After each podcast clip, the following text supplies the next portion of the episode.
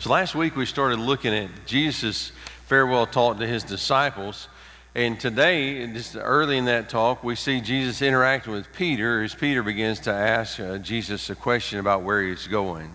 You know, the Bible says that the people's lives have been given for our example. That's the reason the Lord tells us about Peter and Moses and all these people. They're given for our example. And so today, as we look at the life of Peter, and we see Peter's uh, struggles at times and his success at times, we look at his life, we try to figure out, well, what does that say to us today about how we relate to, to the Lord?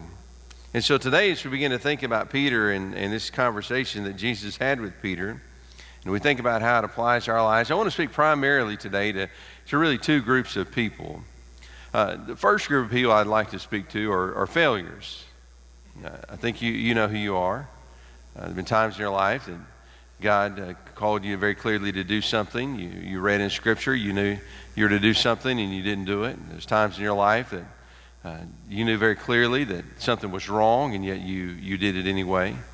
Times in your life that you made decisions, you had thoughts, you had actions that if we could broadcast on the screen, thankfully we don't have that ability, but if we could broadcast on the screen, you'd be absolutely humiliated today. Peter had many failures too, and for all of you that fall in that category, I think today you'll be really encouraged by the message and by what the Lord had to say to Peter. The second group of people I want to speak to today are people who are flawless. You've never really done anything wrong, and uh, really absolutely perfect in every way. And believe it or not, uh, we, we've got a few of those people in our in our world today, and they are uh, just didn't make the same mistakes that other people made. In fact, today, maybe they made a couple mistakes when they were young, but uh, they, they, didn't, they didn't waste their life on drugs and get all messed up in those kind of things. They didn't get divorced. They, they stayed faithful in the same church. They don't church hop around like these uncommitted people, and And they've tithed all their life and just been uh, uh, so steadfast and so perfect in every way that really the Lord is lucky to have them. And that's, a, that's the way that they view themselves. Now, we're all laughing because we think that's a mythical person, but it's not. They're, they they exist today. And, and maybe there's nobody listening or watching that falls in that category, but lest we be tempted to, to go that way, I think it's important for us to think about it, because I think Peter was... Peter was much closer to that than we may think. Peter was certainly a failure, but I think he probably identified as flawless. Much of his actions would suggest so. He was very arrogant at times and went charging in many different ways and directions. But you know, the amazing thing about Peter is that even though we, we can see his flaws because we read them in Scripture, the Lord loved him greatly. And the Lord not only loved him, but he used him. He used him. He had a tremendous purpose for Peter's life. In fact, Peter would become the leader of the early church. There's no question that after the establishment of the early church, the three most influential people leading the charge was James, the brother of Jesus, Peter, and Paul, who was the apostle to the Gentiles. Now, there are many others working as well, but Peter was clearly leading the way. He didn't get there because he was flawless. He got there because God is gracious, loving, and merciful, and he redeems people who come in sincerity and belief to follow him and trust him. Peter had many weaknesses, and so do you and I. We all have weaknesses. If you don't have any failures in your life, it's either because you've never tried anything or you don't recognize them. But the Lord loves us despite that. And that's what I want to speak to you about today, is about being loved. John chapter thirteen, verse thirty-six is where we'll begin. Would you just stand in honor of God's word as we read this together? John chapter thirteen, beginning in verse thirty-six. Simon Peter said to him, "Lord, where are you going?" Jesus answered him, "Where I am going, you cannot follow me now, but you will follow afterward." Peter said to him, Lord, why can I, I not follow you now? I will lay down my life for you. Jesus answered, will you lay down your life for me? Truly, truly, I say to you, the rooster will not crow till you have denied me three times. Let's pray together. Father, we give thanks today that though you know our future failures, you still call us to service. Lord, help us to believe and trust in you. And I pray for every person here today that's present and that's watching, that's listening. I pray that they'll be encouraged to hear of your love, your grace. May we put our confidence not in our abilities, but in you, Lord. For it's in your Son's name that we pray. Amen. You may be seated. The Lord does love us, and he loves us enough to do for us what we cannot do for ourselves. Now, Peter, after Jesus has, has just uh, talked to him about this new command, Peter's response is to ask Jesus the question, Lord, where are you going? You know, the reality is that insider knowledge has always been more appealing to most of us than, than obedience, and so it is with Peter. Think about the... the The talk that Jesus just gave Peter. We, we walked through it step by step last week. Peter had just heard Jesus speak of his glorification. He heard Jesus give a new commandment exercising the authority of God. He heard Jesus describe how Peter was to live and be known in this new era. But after all this, Peter wanted to know more. As I think about that talk that Peter just heard, it, it, it seems strange to me that uh, that's all Peter got from this, was that Jesus was going somewhere that he had not told Peter where he was where he was going. I haven't seen this ad in a while, but a few years ago there was there was just constant television ads for the lost books of the Bible. I don't know if you guys saw those or not, or maybe some of you purchased those. It's, it's an absolute fraud, by the way. Uh, first of all, those books had never been lost. Scholars have always known about those writings. And second of all, they were never in the Bible. There's many things that were written in the first century and before that is not included in, in Scripture. But, but they made these really sensational ads. You could buy this book that published the lost books of, of the Bible. And I'm sure that many people bought them or they wouldn't have kept running those television ads. But it strikes me as strange that, that we already have sixty-six books that most people don't want to take time to read. But we're concerned about more, right? We're concerned about the lost books that we don't know about. Because same with Peter. All that Jesus has just told Peter, and all that Peter has to say is, well, Lord, where are you going? Since Jesus didn't tell Peter exactly where he was, he was going. Jesus said, he said, Lord, where are you going? And Jesus said, where I am going, you cannot follow me now. You cannot follow me now. You see, only Jesus could pay for our sin, conquering death, hell, and the grave. And that's where Jesus was going. He was going to be glorified, but glorified not in a way that any man would ever expect or anticipate. He was going to be glorified through obedience to the Father, laying down his life as ransom for the sins of the world. He was going to accomplish something that Peter could not be a part of or could not accomplish. Jesus says, where I am going, you cannot follow me now. See, Peter had to learn a hard lesson. Jesus is Lord. Peter is a servant. There are different times throughout Simon Peter's ministry that, that he didn't like what Jesus was teaching. He didn't like what Jesus called him to do. In fact, there were times in his life that even confronted Jesus. But listen to what the Lord said as he responded to Peter. He says, where I'm going, you cannot follow me now, but you will follow afterward. I, I doubt that Peter understood what Jesus was saying in that moment. But we know, looking back through history, that, that Peter would be crucified, just as Jesus was crucified. Jesus said many things to his disciples that only later they fully understood.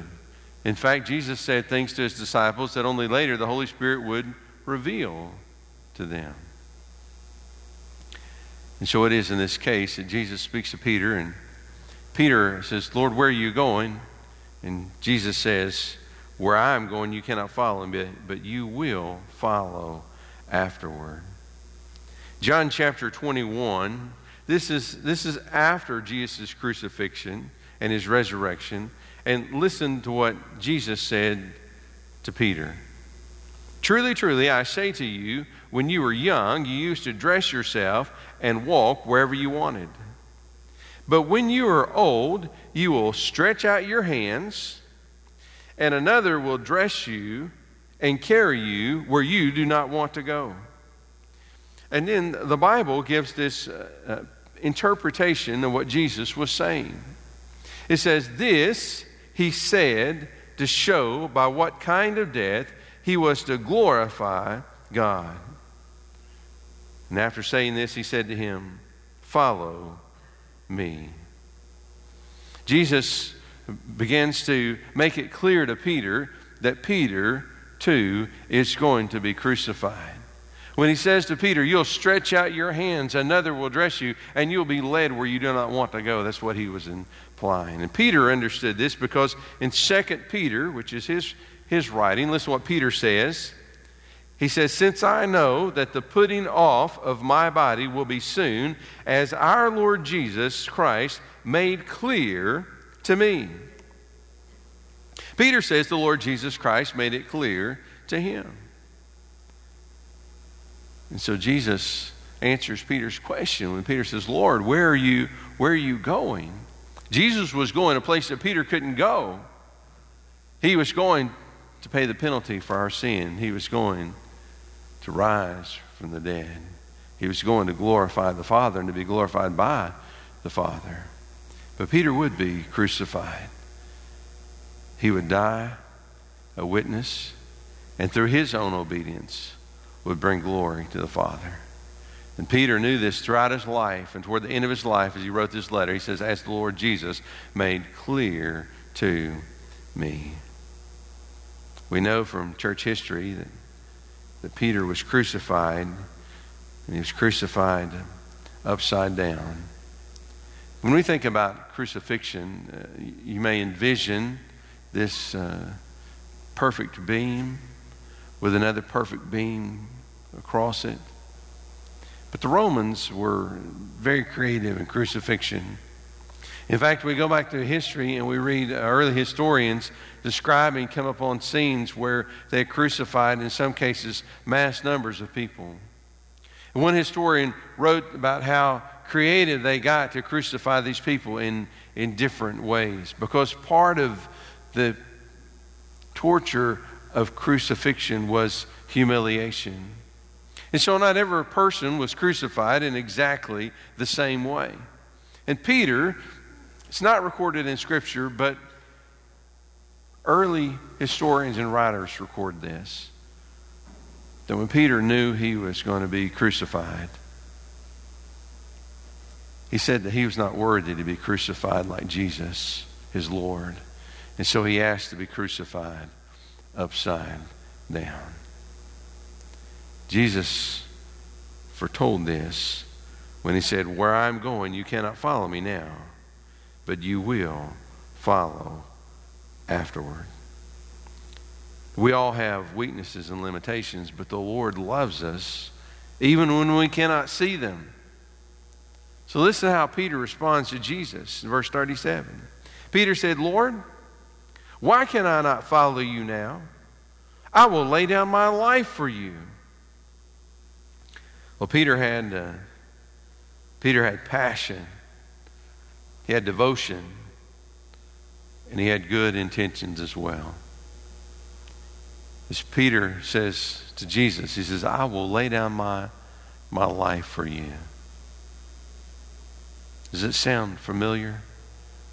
It's almost verbatim the words that Jesus said that are recorded in John ten, as he spoke about the good shepherd who lays down his life for the sheep. And as Jesus says, where I'm going, you cannot come. Apparently, by, by Peter's response, he realizes there's some danger involved. And so he says to Jesus, he says, Lord, I will lay down my life for you. Now, I don't think for a moment that, that Peter was someone who was all talk. I don't think there was any hypocrisy in him. I think Peter was very sincere in this moment, what he said. He was ready. Peter was passionate. He had devotion. He had good intentions. We know that Peter would deny Jesus three times, just as Jesus foretold. But people have often portrayed Peter as, as a coward. And Peter was no coward. On the night before the crucifixion, Jesus was praying in the Garden of Gethsemane. And Judas came to betray him. Judas, because he had been one of the twelve, and Jesus was a person of, of habit. Judas knew where they went to pray on the Mount of Olives. And so he led the soldiers there to find Jesus. And so John eighteen tells us how this happened. It says, so Judas, having procured a band of soldiers and some officers from the chief priests and the Pharisees, went there with lanterns and torches and weapons.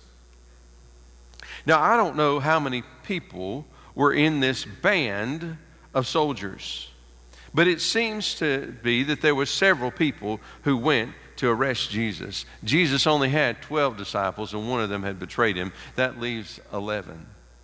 I think it's very safe to say that as the disciples were there in the Garden of Gethsemane praying with Jesus, and this band of soldiers with the Sadducees and the Pharisees all came out to arrest him, that they were massively outgunned and outmanned.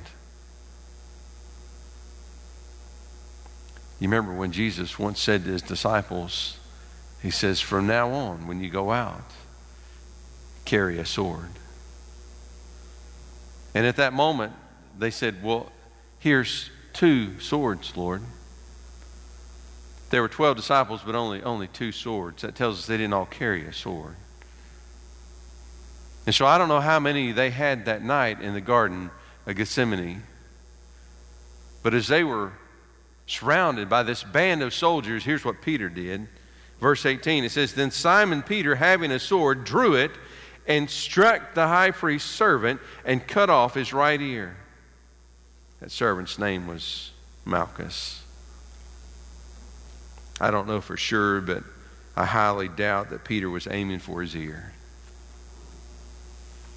Peter, as they are facing this band of soldiers, he drew his sword intact, ready to fight to the death. Peter, Peter was no coward. Peter's problem was not that he was unwilling to fight. Peter's greatest problem was that he was, he was unwilling to surrender.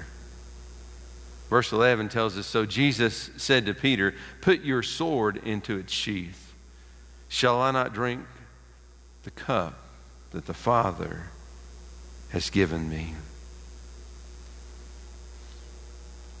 Most of us, if not all of us, are here today because we identify as followers of the Lord Jesus Christ.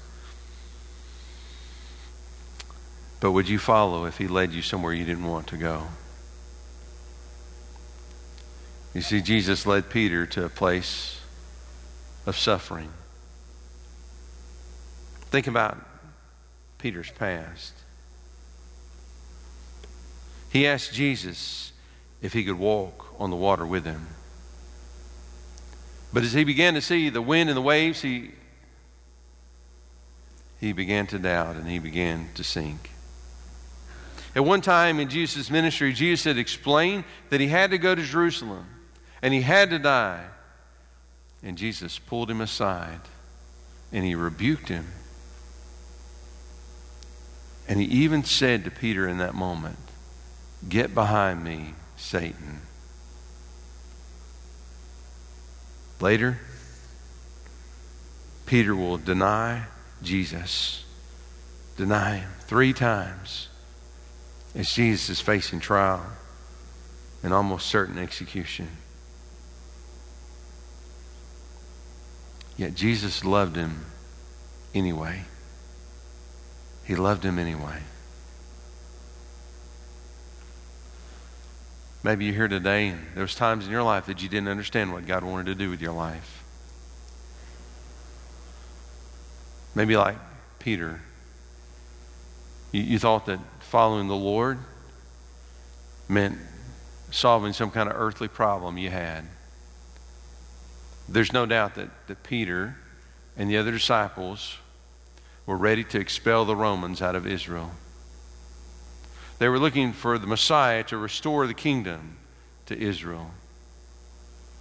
They were looking to relive the glory days of David and Solomon. They were looking to become a dominant world power that they once were. And yet Jesus came to solve a much greater problem. He came to provide forgiveness of their sins and reconciliation to God. And although Jesus would use Peter greatly, his role for Peter didn't involve being on the Sanhedrin. It didn't involve being given governorship of an area of Israel, and didn't involve drawing a sword against the Romans. It would involve suffering, and service, and sacrifice. Peter, Peter had not even seen his own weaknesses and his own limitations, but the Lord loved him anyway. You see, the Lord loves us even though he has seen our sin. John thirteen thirty-eight, Jesus answered, "Will you lay down your life for me? Truly, truly, I say to you, the rooster will not crow till you have denied me three times." The Bible tells us in Luke chapter twenty-two about Peter's denial of Jesus. It says, "Then they seized him and led him away." Speaking about there in the Garden of Gethsemane, they seized Jesus. "Then they seized him and led him away, bringing him into the high priest's house. And Peter was following at a distance. And when they had kindled a fire in the middle of the courtyard and sat down together, Peter sat down among them. Then a servant girl, seeing him as he sat in the light and looking closely at him, said, 'This man also was with him.' But he denied it, saying, 'Woman, I do not know him.' And a little later, someone else saw him and said, 'You also are one of them.' And Peter said, 'Man, I am not.' And after an interval of about an hour, still another insisted, saying, 'Certainly this man also was with him, for he too is a Galilean.' But Peter said, 'Man, I, I do not know what you're talking about.'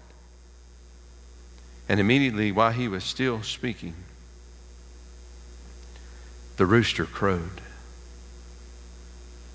And the Lord turned and looked at Peter. And Peter remembered the saying of the Lord, how he had said to him, 'Before the rooster crows today, you will deny me three times.' And he went out and wept bitterly."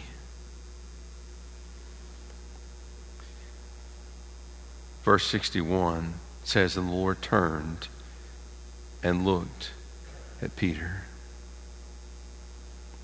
The Bible doesn't say what kind of look that he gave him. Perhaps you've envisioned a look of judgment or a look of disappointment. I don't know for sure, but as I look at every other interaction Jesus had with Peter, I expect it was a look of mercy and compassion. Peter, who was the loudest the boldest of all the disciples. In this moment, he denied Jesus three times. The amazing thing about Peter's failure is that before it took place, the Lord had already planned for his return. If we back up a few verses before Peter's denial, listen to this conversation that Luke records between Simon Peter and Jesus. Simon, Simon, behold, Satan demanded to have you, that he might sift you like wheat. But I have prayed for you that your faith may not fail. But listen to this. And when you have turned again, strengthen your brothers. Jesus knew that Peter was going to be sifted like wheat that night by Satan. And Jesus prayed for him that his faith might not fail. But Jesus, knowing all things, knew that his faith would fail. And he knew exactly how it would fail. And yet, Jesus is already preparing for Peter's repentance. He says, and when you have turned again, meaning after you have failed, when you have turned again, strengthen your brothers. Jesus said to him, I tell you, Peter, the rooster will not crow this day until you deny me, th- deny three times that you, that you know me. The Lord knew Peter's past, present, future failures. And yet he loved him anyway. Do you know the same is true about you? Romans chapter five, verses six through eight says, for while we were still weak, at the right time, Christ died for the ungodly. For one will scarcely die for a righteous person, though perhaps for a good person would, would dare even to die. But God shows his love for us in that while we were still sinners, Christ died for us. When I was uh, very, very early in ministry, I was serving on staff at a large church in Knoxville. And we were in this staff meeting. There's about eleven, twelve people around the table. And the pastor was coming under criticism. It's a normal thing for pastors. And I remember he, he said something in that staff meeting I never really thought about it. I was just getting started in ministry. He said, God knew every mistake I'd ever make as the pastor of this church. And he still called me here anyway. The Lord knew exactly the failures, the mistakes that Peter would make. And yet he not only called him to be a disciple, but he called him to return after denying him. And he gave him a whole new mission and purpose. One pastor told the story about that he was really struggling with his parents' divorce. His father was a very prominent minister, well known, and his father was going through a divorce with his mother. And as he struggled with this, he went to counseling. And he said during this counseling, he said he got very frustrated because he really wanted the counselor to just give him some answers. And the counselor says, yeah, I can't give you any answers. You have to discover the answers for yourself. And he says, he says, there I sat, very self-righteous. He said, the counselor asked me, he said, he said, what did, what did Peter do when Jesus was facing trial in the high priest's house? And the young preacher said, well, he denied him three times. And he says, well, what would you do if you had been there? You'd have been part of the disciples. And he said, I would have kicked him out. And the counselor said, what did Jesus do? And he said, I thought for a moment, and I thought, I think he put him in charge of everything. And he said, at that moment, I began to get a glimpse of the forgiveness, the mercy, and the grace of God. Perhaps you're here today and you're not flawless. You have a past. Maybe people know about your past. Maybe they don't. Do you know that your potential in the kingdom of God has nothing to do with your past and everything to do with what Jesus has done for you? You see, the Lord loves us enough that he did for us what we cannot do for ourselves. He loves us even when we don't recognize our own weaknesses. And he loves us enough to use us, even when we work against him. Friend, you are loved. And so is this church. Let's not use that as a license to, to go on sinning, but let us use it as great encouragement to draw nearer in devotion to the Lord. See, Peter, the rest of Peter's story is that he would become filled with the Holy Spirit. And this man that, that, that once stood outside of the high priest's house while the Jewish leaders prepared to prosecute Jesus.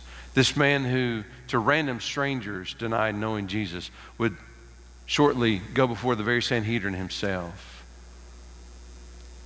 And with a boldness that left them absolutely amazed, he basically told them, you do whatever you got to do to me, but I cannot stop preaching about Jesus. This man would lead churches, disciple young preachers. He would, from Jerusalem, help the disciples build the early church. And then later in Rome, under the persecution of the Emperor Nero, he would be crucified for not denouncing the Lord Jesus Christ. Peter, Peter was loved.